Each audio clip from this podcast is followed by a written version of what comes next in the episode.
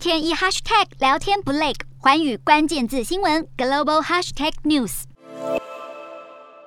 在美国宣布将提供乌克兰更先进的武器后，传出俄军核武部队正进行演习，这似乎是对美方在乌俄战争期间不断援助乌国做出的威吓。有专家点出，其实美国在这场战争中，并非只是为了帮助乌克兰，主要目的是要削弱俄罗斯。不过，俄罗斯国防部倒是没有特别提及美国供应乌国新武器一事，只是向媒体表示，这次演习大约有一千名官兵参与，还使用了包括雅尔斯洲际弹道飞弹发射车在内，共一百多部车辆。另外，俄国媒体也报道，俄军已经完成锆石级音速巡弋飞弹的测试，预计今年年底前，北方舰队新巡防舰格洛夫科海军上将号将成为第一艘部署这款飞弹的军舰。这款极音速飞弹可以达到九倍音速，射程约一千公里。有官员更宣称，锆石极音速巡弋飞弹能够避开现有的反弹道飞弹系统。俄罗斯国防部上周才刚宣称，他们成功从一艘船舰上试射了一枚锆石巡弋飞弹，击中约一千公里外的一个目标。即使俄罗斯在这三个多月来的乌克兰战争中损失惨重，还是持续高调的试射最新式的飞弹。且俄罗斯总统普丁曾说，这次试射的锆石巡弋飞弹是俄军举世无双新一代武器系统的一部分，警告乌克兰和美国在内的西方盟国意味十分浓厚。